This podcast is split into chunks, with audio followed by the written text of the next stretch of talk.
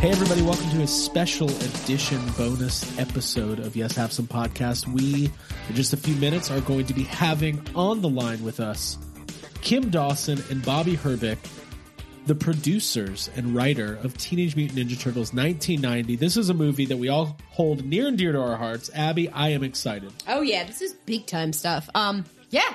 Jake, how are you feeling? Also, this is I'm not pretty one, good. This is not one of those. This is not one of those things where like we already did the interview. We're like playing it coy. We haven't done it yet. Yeah, so But I these like are how our Ab- honest feelings. Like Abby we- said it's big time stuff. it's so. big time. I mean, I just put the movie on, and I read a really long article, Craig, which you sent to me, um, that kind of details the. Uh, I don't know what the website is. You should probably give them a shout out. But No way. We'll No, not do don't that. do it. Just know that the uh, the backstory of this whole production is very interesting, and uh, like the Henson uh, involvement, like that is it's something that I found very interesting, and it Yeah, enriched the my Henson experience. involvement, The huh? Henson involvement. yeah. Abby's reciting facts. No, I'm not. I just okay, yeah. It's interesting though because he was a passionate guy and he took on the project while it was like not really Hey, like a lot of people didn't believe spoilers. it. We and I let our thought that was guests interesting. talk about it. All right, Uh, or I could. Do you, what do you guys think? Let's have them vote. Jake, what is Yeah. this? What is what is Ninja Turtles 1990? What does that movie mean to you? Ah, I mean, it's something. It's something we grew up with, man. I, I remember. I, I've told the story before about uh, about how I acted when Raphael says "damn" when I Oh, was yeah. when I was a little kid, thinking he was going to get in trouble. I, I love it, man. I want to ask them about that if that was in the original draft. Maybe it was like even worse. Maybe he was like motherfucker. like uh, um, From like spending the time inside those suits, how hot and heavy they were. I bet they were saying that. yeah, I bet. I mean, the stories that you read about them just like passing out in the suits, and there was one funny uh, anecdote in that article about the uh, they were like near a an airport, and the radio frequencies were causing the mechanical functionality of the suits to like screw up. Go berserk, yeah. So like the heads would just start spinning and like the eyes would go dead because an airplane went by. I was like, that seems like a fabricated story, but hopefully we'll find out. I liked the tidbit that on set the uh, actors inside the suits would just start screaming, "Remove the head! Remove the head!" and then like have to get their Well, that's like Heads uh, unscrewed, yeah. Anthony Daniels in C3PO. He always talks about how like Mm-hmm. the, the claustrophobia you go through. and like Dan Aykroyd would remove the chair. Also, funny line in Ninja Turtles. You're a claustrophobic. Love it. Um, That's the line. that's what. Well, there's more to it. I know. We know. In this day and age, who could ask for more? The crime wave is high, with muggings mysterious. All police and Kim, uh, Bobby, I mean, it sounds like you guys are you got big plans for this 30th anniversary. I know you got the Instagram account going. Uh, we want to cover the whole story, but why don't you go ahead and at least let our audiences uh, know who you are and, and what your involvement was with uh, with the movie. Bobby, you go first. No, you go first because you started it. Okay. well, uh, uh, my name's Kim Dawson, and I was um, I was working with Gary Propper at the time that he found the Turtle comic. We were in uh, we were in production on a couple of specials for Showtime, where I used to work, and um, Gary was a uh, was a um, a manager and a promoter of live events, a former uh, champion surfer from Cocoa Beach. And um, I met him while I was working at Showtime, producing uh, a, a variety of things. I was in charge of most of the comedy shows there. And uh, one of the people I was covering was Gallagher, the comedian Gallagher. And Gary was managing Gallagher at the time. And I met him down in Laguna Beach at a Laguna Beach Playhouse where uh, Gallagher was was going to do this um, this special. And the next thing I knew, uh, I said, Gary, you're, you're are you the same guy that that used to work for Hobie Surfboards?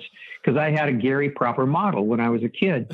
and he goes, Yeah, that's me. And Gary's my same age, but he was he grew up on the streets of Cocoa Beach. He was he was emancipated, if you will, by the age of 14. And uh, he knew how to fight. We were like polar opposites, but somehow or another, we had this love of of um, of surfing and uh, all things related to that. And, and as a result, we uh, we went surfing the day I met him. We we were in Laguna. We went down to San Onofre and hung out, and then we established this relationship where about a, about three or four years later, I quit Showtime and started producing Gallagher shows as well as other things for uh, various uh, cable cable networks, uh, the Disney Channel and and uh, HBO and Showtime and so forth. And um, Gary was touring with Gallagher in between one of our productions, and he was in Detroit. He was at the playing the Fox Theater, and uh, he went down the street as he always did. Whenever he wherever he went, he was going into comic book stores and looking for uh, outrageous comics. Uh, if you guys are familiar, he used to he used to uh, do a lot of work with the Xenozoic Tales and Cadillacs and Dinosaurs and Scout Nice. War Shaman, a few other a few other really classic, you know, kind of cult comic books. Um, and he had acquired the rights to several of those books.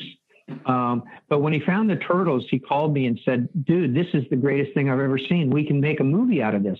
Both Gary and I had had uh, wanted to make films, so I, I I looked at the comic the next day. He sent it over by by FedEx to his office where I was where I, I hung out.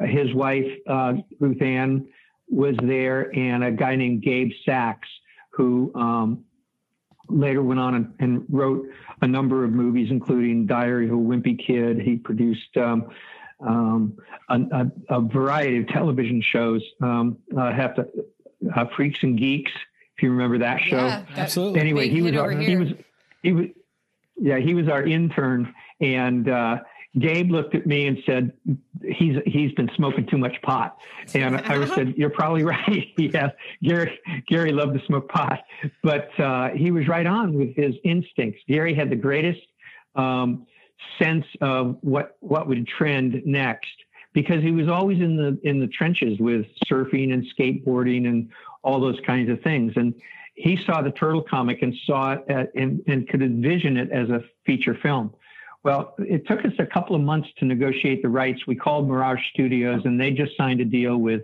with um, uh, mark freedman from surge licensing uh, and mark uh, had pretty much put a deal together with Playmate Toys. Even before he signed the deal, he knew that Playmates was looking for a property. So Mark, with the with um, uh, Kevin and Peter, um, looked at this at this offer that we made them to option the rights, and they said, "Well, they sound like they're legit. They they really care about about the property, um, and they're not just looking for a quick buck." rather they we wanted to develop the project and, and make it into something that was uh, iconic. Well, um, as soon as we got those rights, this was this had had to be in the fall of '87. So later in the in the, later on in that year, once we had the, once we'd acquired the rights, um, I got with Bobby, who I'd known for a number of years, and um, I was driving up the San Diego Freeway to to go to work, and um, Bobby lived in Long Beach, so we met at a In and Out Burger in uh, Westminster. I'll let him pick up the story from there. Bobby? Hello? Bobby. Hey, Bob. Bobby. Uh oh. I, I don't know. I'm here. I'm Oh, here. He's I'm here. Good. He's here. Um, cool. Hey, Oh, uh, had- uh, real quick. I've had phone trouble. Oh no, you're good. Kim, just to give a, a sense of of the time frame here. So this is kind of happening simultaneously like 1987ish. So this is before the animated series and the toy line had even launched, correct?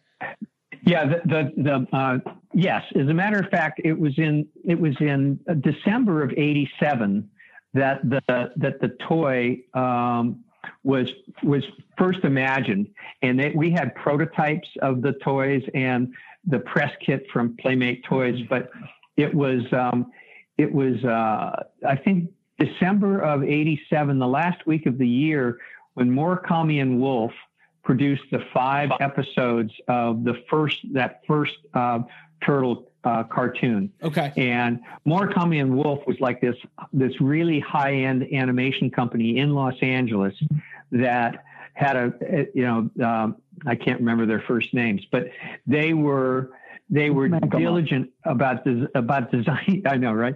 About designing the characters and making sure that they were uh, authentic to what Kevin and Peter had originally imagined.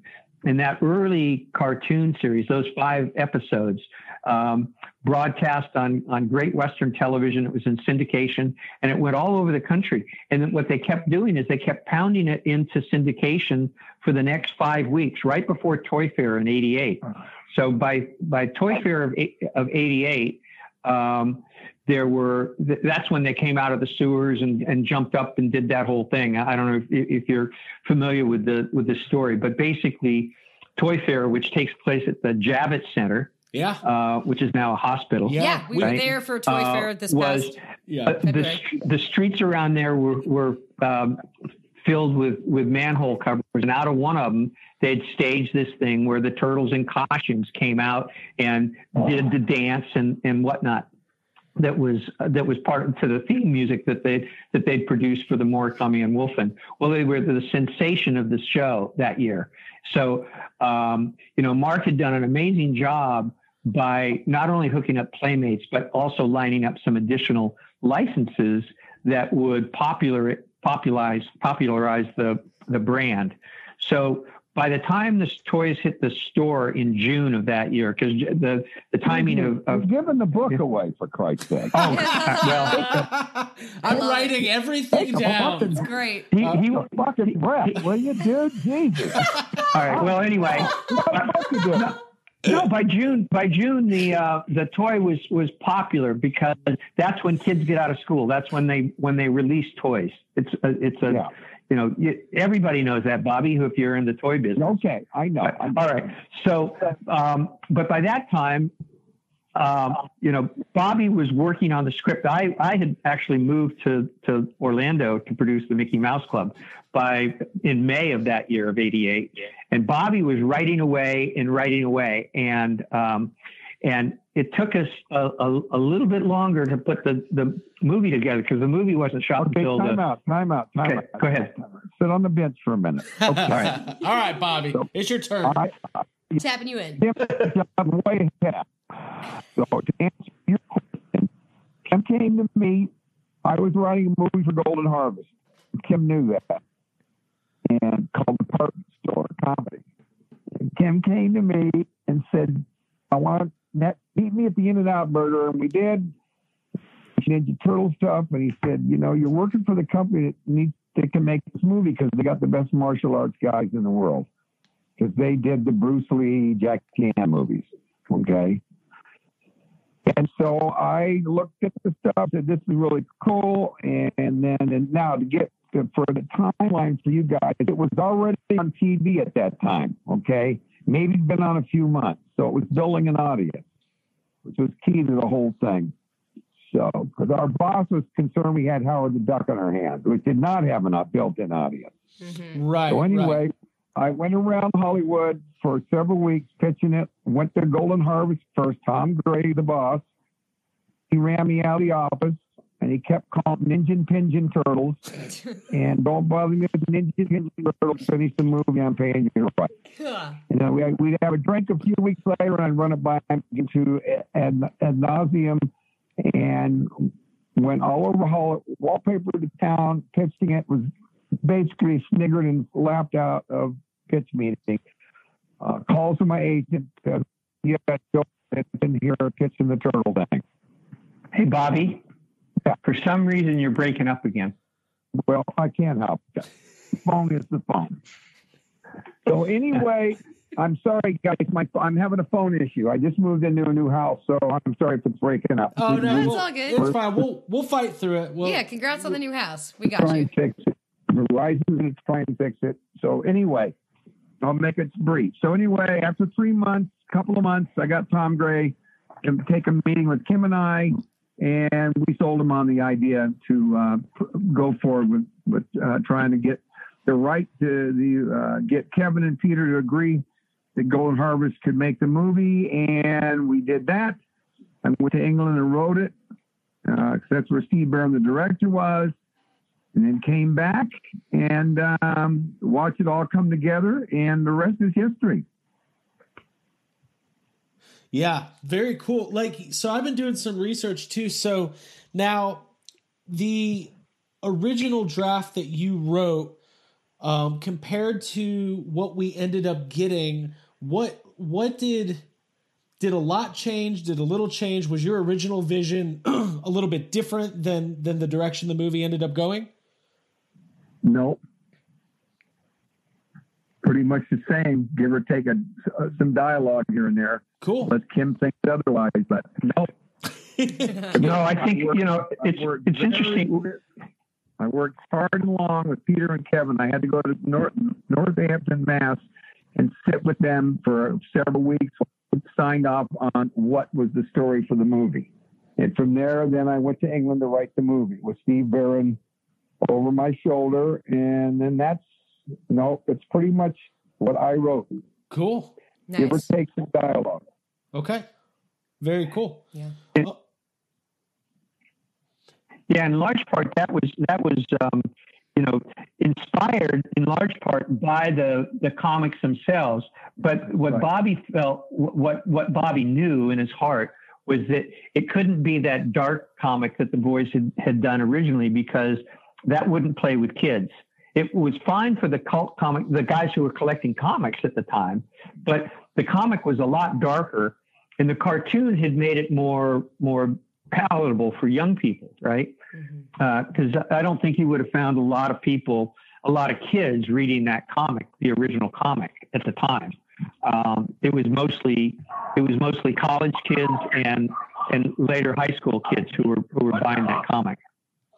So um, what Bobby brought to it was a sensibility of of fun because as a, a stand up comic and um, and writer, he, he he wrote for a lot of comedians and and still does and still writes a, a lot of you know fun stuff that is it's more lighthearted than than um, that. But that's not to say that you aban- that we abandon the original character and tone of, of those of those characters because they were they, they let me were ask you. Let me ask you guys a question. Is the point of your question how much did my version change from Todd Langen's version? Is that what you want to know?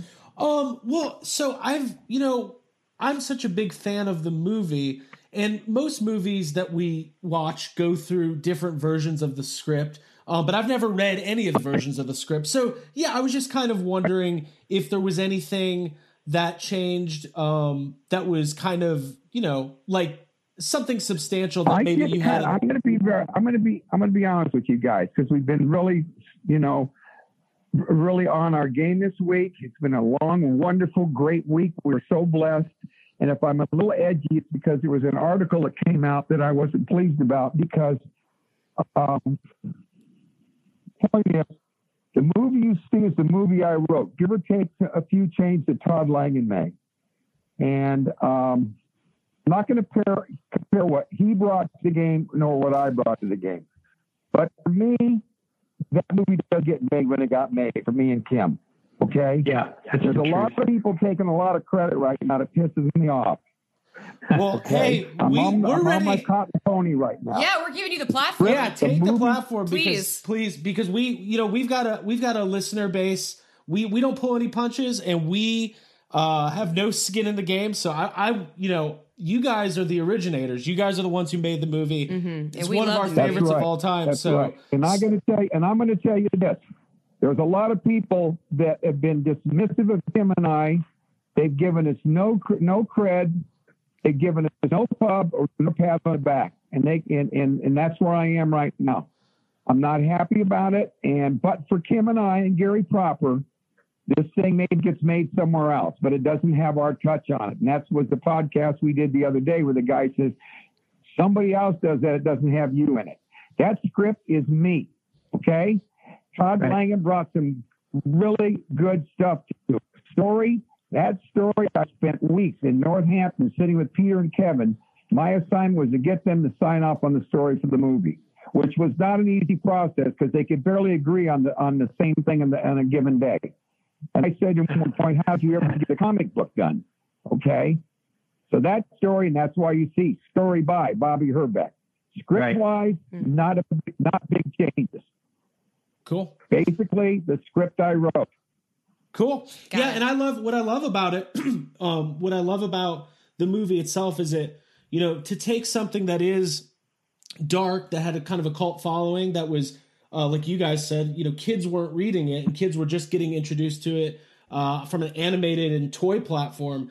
Um, it's it, to me the movie is the perfect balance of uh, it's definitely darker in tone than the animated series, but it's not. Uh, you know, it's still fun. There's a sense of wonder. Um, obviously, all the Jim Yeah. Henson Studio stuff. Uh, you know, the suits. Right. I mean, we talk You talk can about appreciate it as a kid and as an adult. I think the sensibilities Yeah. kind of are a little bit. and bit. listen, I'll give you my time for. I'm born in 1984, so I saw this movie in theaters, and what what I loved about Right. it was how different it was. Because I think the thing that you read about studios all the time is that they sometimes underestimate. Uh, you know, uh, uh, the taste of a child and what a kid's going to actually want Right. and what, what a kid is not going to want. right, I remember being, right. you know, five years old and being like, this is, this is the perfect film for me at this time in my, Mhm. my development. Yeah, it's like respects their intelligence to kind of show that authenticity and real life Right. grit stuff, which is very cool and what I appreciated as a kid. But in the in the writing, in the process of writing the movie, a couple of things that were very well uh, supposedly on point. One was don't write the kids, which you picked up on, hmm but the parents were going to go to the movie. You needed to get to their level too. It was a very delicate balance. And what helped to me partially make the movie a success was the parents came home and called their friends says, geez, take the kids to see the movie. It's really cute and funny and there's something for, for adults in it too. That was very much part of the engineering of that script. It wasn't just right uh, lunch pail kids, Right. You know. Right. And this had a great, great anticipation by you guys, you young when you were kids. They could hardly wait to see these turtles on a movie screen. The way Steve Barron opened the movie is great because he teased you. hmm You just got a glimpse out of a manhole cover at the beginning. And Then you got a silhouette of them in the sewer. All by design. The humor was all was brought up a level. It wasn't like to think it wasn't silly. It was pretty right on. It had some sarcasm in it, a lot of sarcasm, smart ass in it. And like Kim said yesterday, they were teenagers. You know, the, the, the turtles were teenagers. They're supposedly still teenagers. I guess Superman's the same age too after all these years. But really, a lot of thought went into that. And as I told some uh, some people the other day, a lot of thought into the fight scenes. I looked at Star Wars several times, the first two, and, and picked up that George Lucas, every battle in Star Wars had a theme behind it. hmm It wasn't just, hey, we need a battle here. There was the story built up to that battle, and there was a theme for every different theme for every battle. And that was that goes. I I use that in the script with the turtles. You know, that every fight, that every fight scene, you had to lead up to it in the writing. You know, foreshadow it, and have a theme for it. I mean, it it served a purpose other than just watching people fight on screen. Which is what I think today. I doubt that they do that. They just they just absolutely it's like a tsunami of how how much mayhem can we create on Yeah. the screen today. That's like Power Rangers, And I think- the opposite of what Ninja Turtles was. Like to see just non no reason for people to be fighting that much. But to see Ninja Turtles in the movie, it, it made sense. It felt very real. No, and and I just I just it had its nice quiet moments in it, and anyway, Kim and I are very proud of it, and and we wish Gary was here. The, the, the, just we're blessed, and to think that 30 years later this still has some huevos on it is pretty amazing in our business. It doesn't happen very often. No, and what's what's And now the little kids, now four year, I meet somebody say, "Oh, my four year old son loves the movie, loves the turtles." It doesn't stop. It's great. well, it for one thing, I mean, there's been so many iterations of the of the movie or the Ninja Turtles, multiple animated series. They've tried it with the you know the the Michael Bay movies and everything, and you really can't hold a candle. Like we're we're fans of the first three. Um, but really, Yeah. the the first one is is is beyond special. Yeah. Um, wha- one thing that really, you know, we talk all the time. We all have our favorite turtles. In in in you know, either from a producing standpoint or a writing standpoint, approaching the the different characters and the way they played off each other. You've got four very unique uh, personalities. Um, and and that's kind of established, you know, in the comics and is in the animated series as well. Um, but I mean, you can't. How do you not love Raphael in this movie? hmm Yeah, and somebody was who? Yeah, was it someone asked about Rafi yesterday? Uh, personality. They was it Rafi? He pointed out. Yeah. Uh huh. he said, he said, well, well, how did you get Raffy? Or he was kind of, you know, modeling and kind of the one that was, you know, kind of a manic depressive and this and that. I said, it's just a mix of dis- dysfunctional friends, you know. Mm-hmm. Everybody's got, you know, their their own cross to bear, and that, that was the beauty of it. it was the, they were three dimensional. They are three dimensional characters. Not a big fan of my, what Michael Bay's done, and I speak for Kevin Eastman too. I asked Kevin about it uh, I'm last not a fan November either. Uh, and not and most people most people prefer the first movie rightfully so. That's usually the case in any movie where there's sequels. And most of the people prefer the ninja turtles the first set of them not the set. They're scary looking. They look like they're transformers with zika virus heads like the size of a grapefruit. And it's the whole thing and he doesn't care. Huh? Well, well, you know, I, Yeah, I think hard. that that uh, the cool thing about the turtles is that the the four personalities and Splinter represent a, a, a range of personalities that kids can identify with. So, you know, a lot of times you, we hear questions, "Who's your favorite turtle?" and you know, I, always relate back to Mikey because Mikey looks. I mean, he's he is uh, reflected of, of uh, Bobby's personality, but very much like Gary too. Gary was a party animal, and and um, you know it's sort of like uh, that. But I, you know, there's every one of them has has elements of their personality that you feel like you could relate to. Leo and Donnie both have both have things, and their fighting styles were different too. So as a result, you kind of get you know, uh, you get you get a little bit of everything uh, in in the mix, and I think that's what what uh, probably made it appeal to a broad swath of of audience. Yeah. It's just fun over the years. People, when people find out that I wrote the movie, they, they absolutely they make you blush because they almost go over the top with it. It's cool. They go, no, no, what? Get out. You go. But they always ask me who my favorite turtle is, and I say all of them. Uh-huh. Yeah, so that's that's my answer. But everybody has their favorite. Yeah. Yeah. Well, I'm and the I've Donatello learned- fan. yeah, I think right- Jake based his life off of Raphael. Mm. still the biggest fan of Who's your, his. who's, who's your favorite? My favorite is Donatello. Mine I was a definitely- fan of the color purple and also like doing tech stuff seemed cool as a the kid. movie The Color Purple. was a huge no. yeah, yeah, no, but, no, but listen, listen. I would tell. I was just going to say, I didn't realize till the last few years how many. And I'm not a chauvinist. I'm really not. I'm a gentleman. I'm not a chauvinist. I was raised better, but Uh-huh. I've been blown away by how many young ladies, girls Yeah. back then, were Ninja Turtle fans. Uh, it wasn't yeah. just all guys. I had a brother. I played with my brother's most friends. of them like Donatello. yeah. Most of them purple. They Yeah. like Donatello. Yeah. Yeah. He's also Like sensitive. 80%. He's sweet. Sensitive. I'd be scared of Raph. I love it.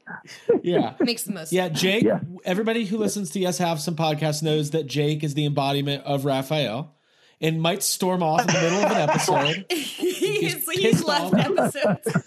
Um, You got to watch them. Keep you, you got to keep the sharp objects away from him. Them and uh, just allow them one bone a day. yeah, exactly, exactly. Um, That's all they give me. But you, you know what's really special about the movie, and the thing that struck me as a kid, and, and now when I watch it, is like it's not just the turtles. Like all the characters are great. Um, Splinter's great. Uh, Shredder like is legitimately scary. Like to me, like I was not a Star Wars fan growing up. Shredder was my Darth Vader, specifically from Right. this movie. The first introduction to him, Right. when when you see the shadow of his cape uh, coming down, like the way that that's shot, um, it's legitimately scary. It's scary as hell. So, um, so you know that that's and that's my perspective, and I think yeah, there's something very uh, mysterious and scary. I lived in Okinawa as a kid. I'm I'm a Air Force brat, and I can remember seeing the Asian guys over there, the the Okinawan guys with the, uh, you know, a bandana over their face, right? right. and they wore like a you know a little like a do rag over their head. It's something very and, and that probably goes back to my childhood. Something very menacing about seeing it a, face covered by anything but the eyes, and you go, I don't want to do it that person. Hey, everybody, Craig back with you real quick. Before we get to the rest of the interview with Kim and Bobby, by the way, I really like these guys. This is a fun one. Uh, love TMNT 1990. It's really great getting a chance to talk about it. We're going to get back to that in just a minute, but I want to tell everybody right now listen, we're all stuck inside. We're all looking for stuff to do. And I want to make sure that everybody's listening to my personal favorite podcast, the Ghostbusters Interdimensional Crossrip. This is not a paid advertisement. This is a friend advertisement. I love Troy and I love Chris, great friends of Yes Have Some, and they've been doing this for a very long time. Let's face it, Ghostbusters is in a weird place right now. Again, the movie has been delayed until March of 2021. You are going to need that weekly dose of Ghostbusters news, and there's no better place to get it than from Chris and Troy. I promise you, I'm trying to make this not sound like a paid ad, but I got my paid ad voice going. So I'm just going to say find them on iTunes, find them wherever you get your podcasts. Join me every Monday morning and listening to the Ghostbusters Interdimensional Crossrip, hosted by Troy Benjamin and Chris Stewart of Proton Charging and Ghostbusters HQ fame. You will not be disappointed. All right, we are going to get back to Kim and Bobby right now, picking up talking about Sam Rockwell and his appearance in Teenage Mutant Ninja Turtles 1990. Here we go. That's pretty trippy. Yeah, he was the uh, he was the the head of the of the teenage Yeah. gang. Yeah. He was the head of the teenage gang that w- worked for the Foot. Uh, not Danny, but rather the uh, and um, it was on that film that he made. He met Leif Tilden, and and Leif played uh, Donatello, and uh, and uh, also Josh Pais. Josh Pais and they and they uh, Leif and and, uh, and uh, Sam were partners, were uh, uh, roommates rather for years, and uh, they still remain great friends. And and uh, one of the things we were planning on doing this summer, it's looking less and less like it's going to happen in July, was Comic Con, and, and our panel was going to include the three of those guys, Bobby and I, and and um, uh, Brian Henson, because you know, Brian was the chief puppeteer and uh, also the the second unit director. Uh, and it was really Brian and and um, and Steve Barron who convinced uh, Jim to do the picture because Jim was Jim was not, not wired like like Brian. Jim was was very anti-violence and all that, and it was it was more um, the the kind of the the the the subtle parts of the personalities and what the and what the turtles were meaning in terms of uh, teen power, you know, empowerment and all that sort of thing, which was, you know, uh, sort of new at the time. But um, Jim uh, Jim was worked on by Steve and and Brian, uh, and then when he finally capitulated and said, "Yeah, okay, I'll do it," that changed the whole picture uh, completely because up until that point. Um, Peter and Kevin were were very concerned about the how the picture was going to look because they, the costumes that were that were originally thought of to be done in, in Hong Kong were were cheap and they just weren't they weren't they weren't going to be the same. If you remember that television show that um, that Saban did later on, Oh, yeah. Yeah. um, it was more it was much more like those kinds of costumes where Gotcha. they didn't have the money to produce the the kind of uh, sophisticated animatronics that Jim could bring to the table. Mhm. And you know what they did in in in the creature shop was nothing sort of uh, short of remarkable. Um, it, they were they were uh, you know there were two sets of turtles. There was the stunt turtles, which w- were able to, and the, outside looked the same.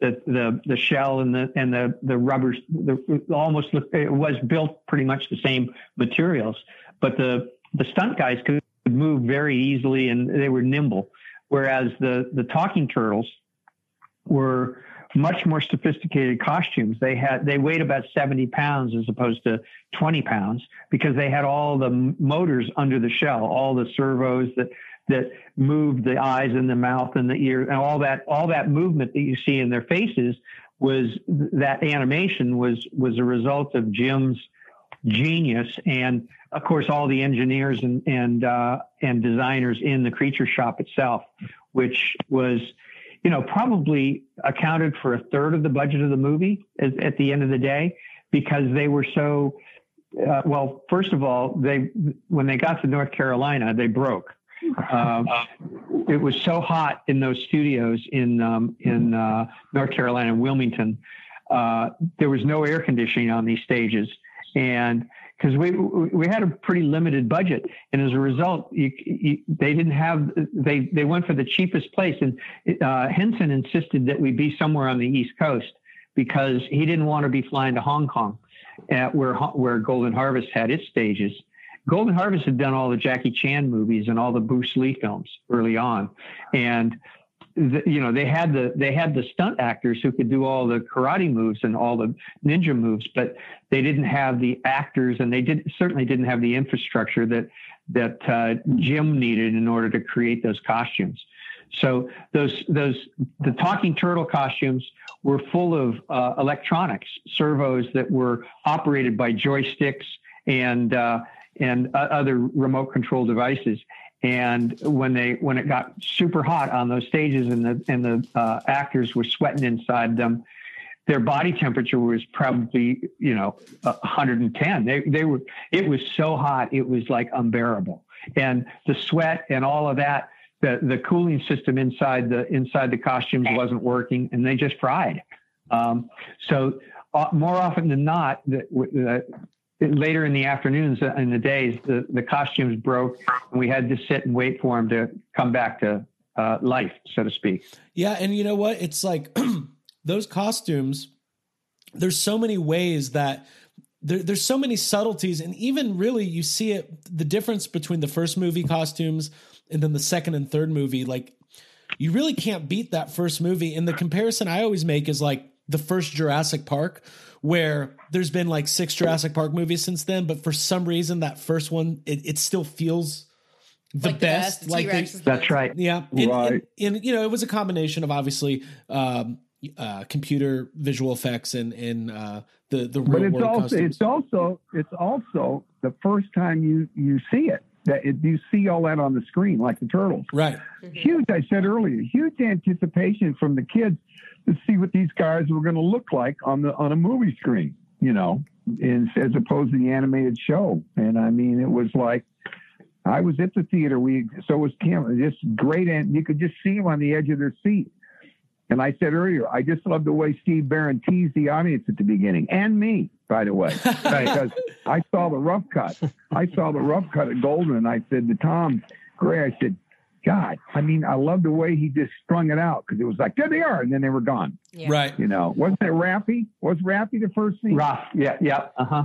Yeah, Yeah, I mean, 'cause he when you lost his the side. Weapons, you saw first you saw the weapons bounce off the building when April was being accosted, and then you saw him lift the lid, and the police lights strobe off his face, and then the lid goes back down the manhole cover, and you go, "Wow!" It just was really well done. And then My he says- He goes, Barron, he. Yeah, he says, "Damn." And Jake probably Yeah. had the best moment of his life as Yeah, a child when he we're- heard I, that. I always I always tell the story that like I remember when I was a kid watching that and when Raphael says damn, I remember thinking like Yeah. he's gonna get trouble for saying I remember being like, I cannot believe he just said Gonna that. get his mouth washed out with turtle wax. It sets the bar for the movie know, though, because like right. from then on, it's just like, oh, He I wants- didn't expect this to happen. And really, with that movie, One like, my no, go for it, go for it. No, one of my favorite lines is when they bring April down to the sewer and then she's passed out, and they look at uh, the Splinter and say, "Can we keep her?" I just love that. That had all kinds of connotations. Right, exactly. Right. And keep, keep, her, keep her and what? right, yeah, exactly. Well, here's the thing. Yeah. Most of the be- the best movies of all time that are aimed at kids, there's there's there's usually multiple levels to to every piece of dialogue. Oh, yeah. Layers, adult You know- sensibilities, yeah. I remember my parents when we saw The Lion King as a kid. I remember my parents specifically being like talking about how there there's obviously the movie's made for kids, but there's thematic elements through through the dialogue and the story that have uh, more of a mass appeal. Um, and I think that this movie specifically really has that. Um, but as far as like the opening scene and that tease, you know, the the poster, the soundtrack, everything about it is like literally imprinted on my brain. Like I could watch, I could close my eyes and watch the movie if I wanted to. Um, That's cool. and that's uh, cool. not not that many Ours people too. have the experience of of being involved in in something that has like uh, an effect on pop culture like that. So it's really awesome for you guys. We had no idea. I mean, we had an idea, but not to, to this length and this size. And hats off to Peter and Kevin for coming up with the characters. And then everybody just, everybody just pooled their talents and uh, came up with everybody. Just we hear it all the time. First movie was the best movie. I go online. First movie was the best movie. But you know, it was like Murphy's Law in a lot of ways because what could go wrong did go wrong. Uh, you know, from the very beginning, because as Bobby said, you know, the movie almost didn't get made because um, 20th Century Fox, Tom Gray at, Golden Harvest had used to work for 20th Century Fox. So he went there to sell the foreign rights. And they were going to do the domestic as well, with the idea that um, that uh, they could they could handle the distribution. And Leonard Goldberg was still in charge of the studio at that time. He liked it, and he liked Tom, and that's that's where it was going to be released. But Leonard Goldberg, who you you can still see his name actually in television, he's the executive producer of uh, that Blue Bloods show that Tom Selleck does. Okay. He's got to be hundred years old, I swear. But but um, I think very his son Get Smart. Whoa. I know Get Smart. I do. I think his name is on Get Yeah. Smart. That's how. oh, it probably is. Part of my history. He's he's.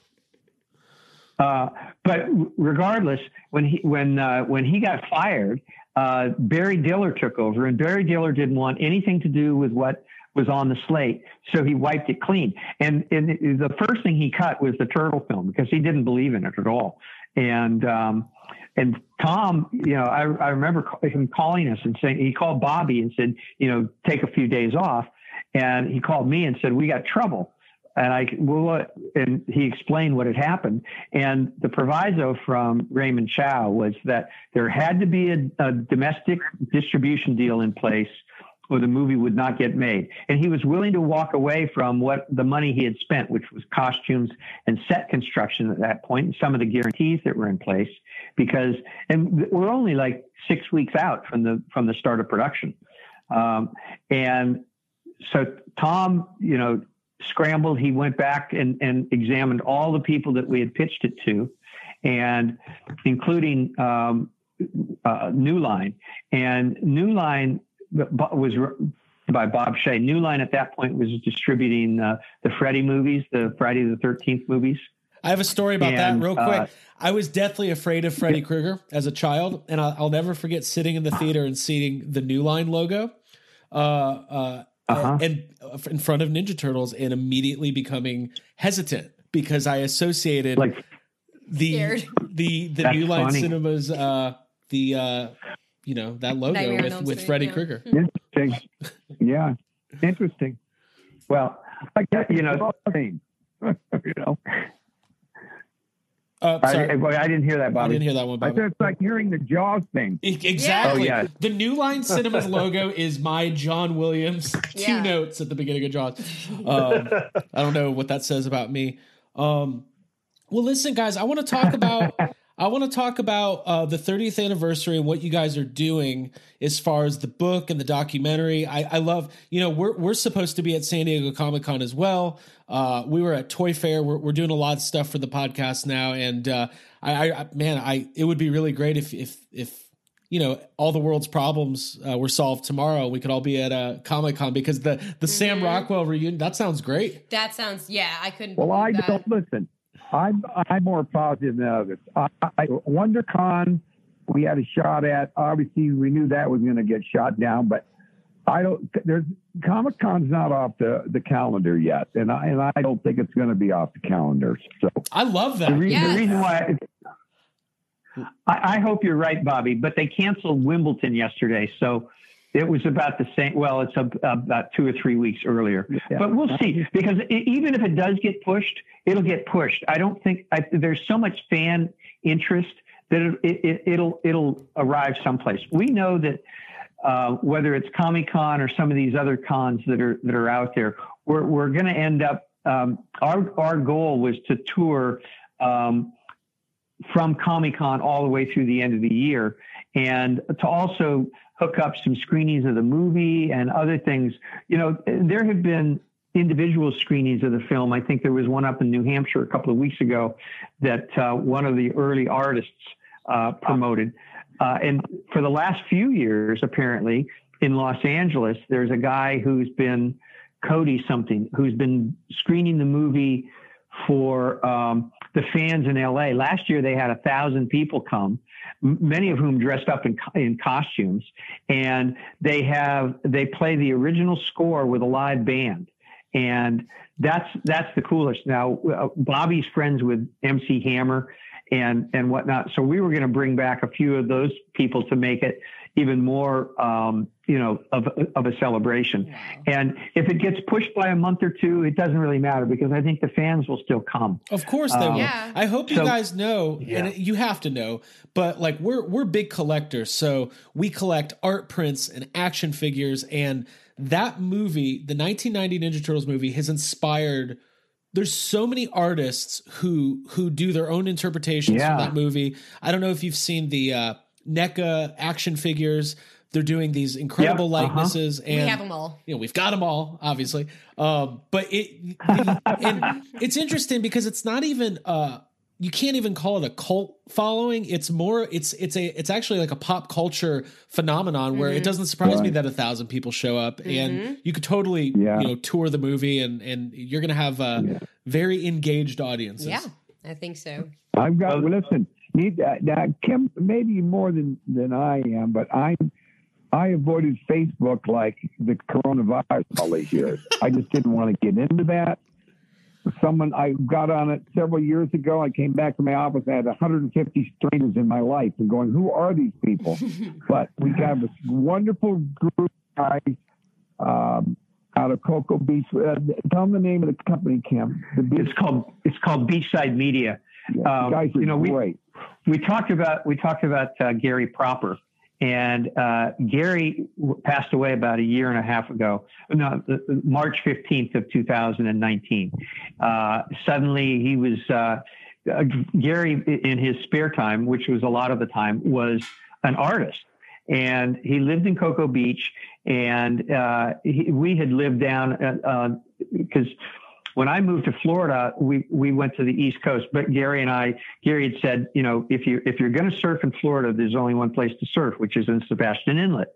And Sebastian Inlet is, uh, one of the most pristine beaches in all of Florida, maybe in, in all the United States, because it's, they, they had a restriction on, um, on building because, because there's so many sea turtles that lay their eggs on the beach right? So it was it was literally the Turtle Beach, and when when we first moved there, um, it was it was magical because from May or from uh, after, actually April through September, turtles would come in, they'd lay their eggs, and then they'd hatch all summer long, and it was like the most remarkable thing. So um, when Gary passed away, it was like, oh my God, it- it's just, it's just, it was unreal because we, uh, we were planning a whole bunch of stuff, not just for this year, but other things as well.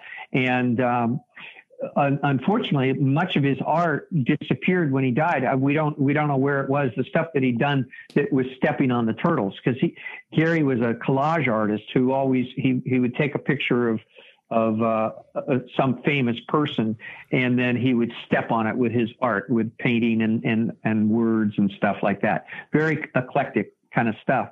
But so uh, when he passed away, we had this idea that we would continue to honor his his memory by bringing back some of the stuff, and that's that's he was working with with this group down in Cocoa Beach called Beachside Media, Craig Harriman, and uh, Craig and he th- produced a bunch of surf contests together. Craig is a is a former um, Marine who served in the Special Forces in the Marines, and uh, he got badly injured in Iraq a few years ago. And then, as a result, he, when he moved back to Cocoa Beach, he just said, "I'm going to do things that that I like to do." So he he uh, started promoting surf contests for veterans, and uh, the one we were going to have a big Easter contest, which was always Gary's favorite contest. Obviously, that got canceled, but um, uh, you know it'll come back next year, and, and it'll be bigger than ever. But uh, the the whole idea was that you know that if you if you want. Uh, Cowabunga is a surf term. That's where it came from. It came out of surf culture in the in the '60s, um, and uh, you know, the, uh, the the the whole idea of of uh, that surf element or that surf skate element was very much inspired. You know, I remember we had a meeting, Bobby, you and I with Gary up at Gallagher's house in the valley, and Cool. I, th- I think I think there was probably some pot being smoked. I can't tell. I can't tell you by whom. Oh, really? Well, Watermelon bomb. but it got it got it, you know the the uh, but it it was so much fun, and uh, I think that that. Uh, uh, Gary's all Gary's surf culture shit came out. There's no question about it, and and Bobby picked up on that big time because it was it was uh, you know a lot of it is subtle because uh, surfers are are you know, sometimes they're in your face, but uh, uh, not so much with Gary. He he you know he didn't he didn't. Um, well, he was braggadocio, I must say. He he he he because Gary was the first guy to um, monetize his personality in the surf world. I remember uh, talking to Gerry Lopez about it. And if you guys know surfing, you know who Gerry Lopez is, m- multi-time world champion. And they were all, all, all these guys were in awe of Gary because he would turn down opportunities to, um, to appear in movies or, or whatever because they weren't, he wasn't going to get paid. Straying And- off course here. Yeah. The question Oh, was, I mean, I was trying to lead you guys, sorry, because they only have so much time, that these social media guys put us on the map last couple of weeks. Right. We were in Instagram, Twitter, and Facebook was not part of my life. And it's all new to me, and I'm blown away by the people out there that are Turtles fans. I, I would like to venture a guess. I don't know what you guys are big big fans and you're very involved and I'd, I'd like you to venture a guess with me. How many, what do you roughly think? What do you think the audience is? How, how many thousands of people do you think?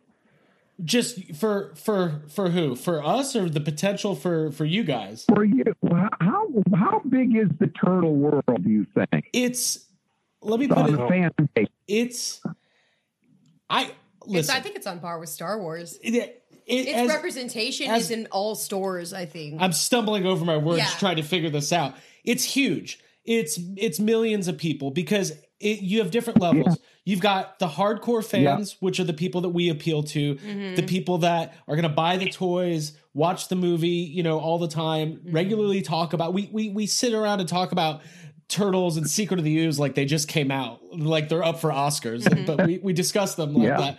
Um, but but Cool. what what's great about a property like Ninja Turtles is that it's generational.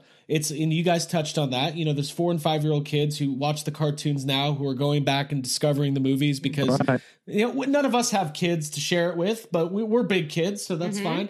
Um, Mm-hmm. yeah, but different also, iterations touch different different generations, and then they all connect over it. but the which thing is, if cool. you know, all three movies are streaming on Netflix right now, and everybody in the world is at home. So there's people probably just watching them for the first time and discovering them. Yeah. And then you've got a casual Very fan cool. base, and uh, so yeah, the the it's a limitless reach. And let me tell you guys this too before we wrap up: the the hunger in the collector community for limited edition uh, merchandise, and you know, you guys are putting out a book you know signings and and movie screenings and limited edition posters like the, there is a a world of opportunity from a business standpoint because you guys have a story to tell and you're you're still Right. passionate about it and and and people like us and people who listen to our show or follow us on Instagram they're they're also going to be interested in in the story yeah, So- hungry for the backstory and all the little cool. tidbits. yeah, and that's how I found you guys on Instagram. Just uh, on the we we made a uh, post the other day for the 30th anniversary of just the VHS cover,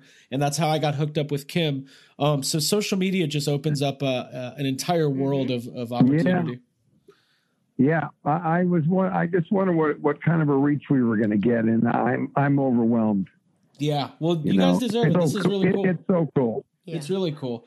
Well, listen, we will we'll uh you know we'll have to connect again. Hopefully, you know the the stuff will start calming down, and you guys can start really getting out there and doing the screenings and doing you know getting the book put out. Yeah. Um, where where can people find you now on on Instagram and everything? Where, where's the best peop, uh, place for people? Best place for people Like- to go? I can talk. For me, I, I just think it's. Um, I don't even know what they've got. It's at TMNT uh, writer, and I'm at TMNT producer. Oh, okay. I'm also Bobby Herbeck. I'm at TMT, TMT Daddy or something. I don't know. I, Gotcha. It's Cool. crazy. Cool. And what we'll do is we'll, we'll I think you can just put our name in, but I'm just getting around because I just moved here to Arizona, so I'm just getting my feet on the ground and starting to answer some of these, these people like doing stuff that I see. It's not for lack of interest, it's been lack of time, but I'm I'm determined to start answering people. It's just great things out there about us, which is just very different thing. Yeah. How are you doing? Who knew? Yeah, I mean, I think I honestly think that the you know for a movie like this celebrating a 30th anniversary, you know, it, it brings people out, and there's people who who probably haven't thought about it in a long time, and they're they're rediscovering it. So um, we'll we'll make sure to link to all of your guys' stuff, and uh, yeah, just congratulations and Appreciate it. Absolutely, keep it up, and we'll. Uh, the the one question I do. This is the question everybody wants to know, and I know you guys don't have an answer, uh, but I would love to get your opinion on it. Do you think there's a chance going forward that they'll ever go backwards and and and try to recapture the original franchise using the you know obviously updated but modified Henson style suits and because I feel like right now that nostalgia the next five years is the time to do it. Otherwise, you're you're going to kind of miss the boat. Yeah. You know, You're I the- think that the the guy who runs Nickelodeon, Brian Robbins, uh, may may be open to that idea. I think they've they've sunk a lot of money into the new cartoon, which is is is in my opinion not as good as the old because there's they're so I don't know they're there's they're, Murakami and Wolf hand drew those cartoons you know or those those animations and they're well and you know when you've when you've created like 600 episodes it's hard not to be silly Right. but right. the but I do think that there's an opportunity for a throwback turtle thing where you where we could bring back the the those costumes. Um, Yeah. You know, the fact is that um, you never know. There's there's all sorts of opportunities in, in the in this uh, new world of technology. There's a guy at, at Paramount that that I'm familiar with who is called the Futurist, but he's a he's a throwback kind of guy. He he's really high end technology, but he's also you know doing immersive VR and, and AR kind of stuff. But he's also firmly rooted in the past, and he's a big fan. So you, you never know. We- We're gonna we're gonna pursue it. I think that there's some there uh, some rationale to to bring it back and bring back the sensibility of those characters, particularly. And I'll end with this. My sense of the characters was that what Bobby did in writing the words that he did and in setting up the scenes the way he did was to create opportunities for the for the turtle characters to interact with one another in very human ways. So th- they're they they really did represent uh, teenage anxiety and, ter- and personalities and all that stuff. And the way the movie was staged and produced with um, these characters inside the suits who had to react to one another, and they also had to be in sync with the with the puppeteers and with the director and with the with the script supervisor. Everybody had headsets on, and they were all talking at the same time, all in sync with one another. And I think that shows through the the the, the characters actually, you know, they felt like they're really interacting with one another. Whereas with uh, with CGI characters, that's not the case. You know, you just you're Yeah, those guys the all actors- got along. Those guys got along too. Oh yeah, totally. Yeah, totally. Real quick, guys, real quick. So, Yeah. if I may, um, you're the third person to bring that up in an interview with us. And it's interesting that uh, why not go back and rehash this a bit? And the and I've learned when I go talk to people, I'm asked to speak sometime about the turtles, this whole thing.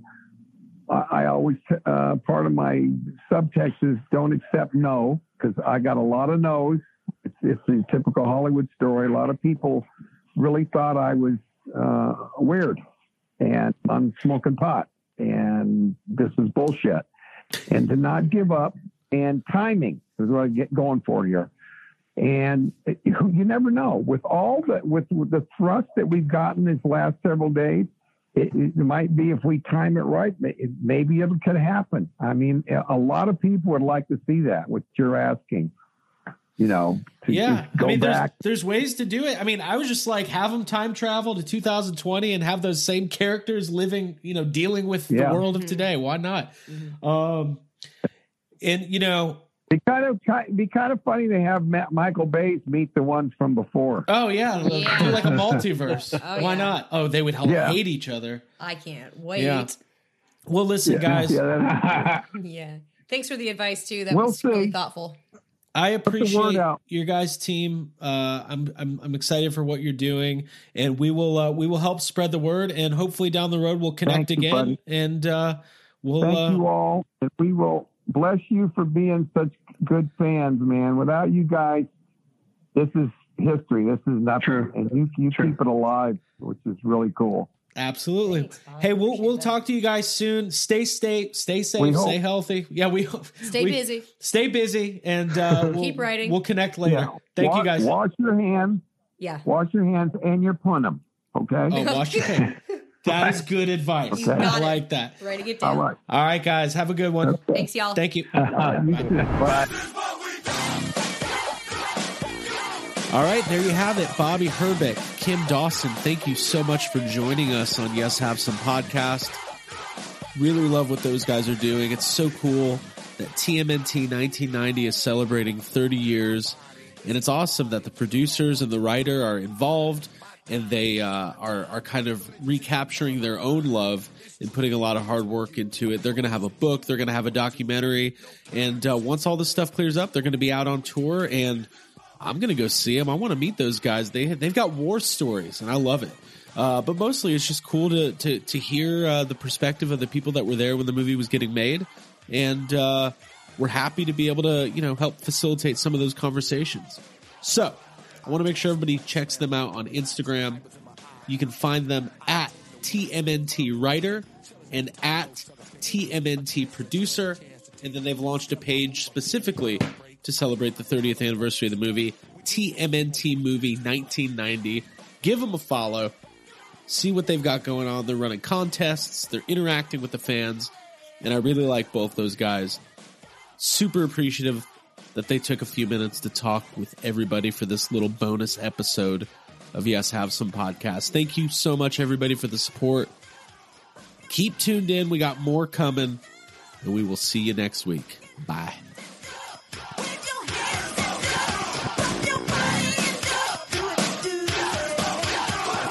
dance. That's what we do. Everybody in the posse, everybody in the crew, we get up and then get hype. You know what time it is when the hammer's on the mic, so move to the hype of the night. The crowd is getting busy and the feeling is right. What's that? Pump it up, party.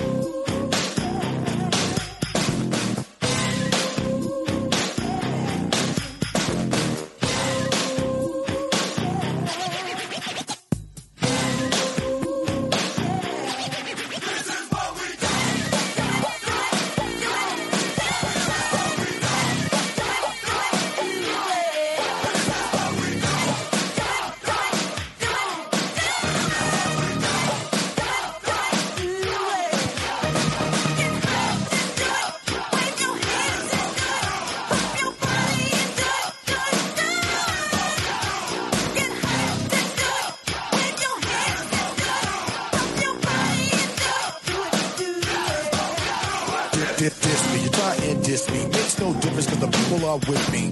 I improve, you got schooled. I'm running things where you wanna rule. The 90s are mine, it's a hammer review. You wanna know how, just watch what I do. I do, I do, I do, y'all through. Busting your bubble, that's what we do.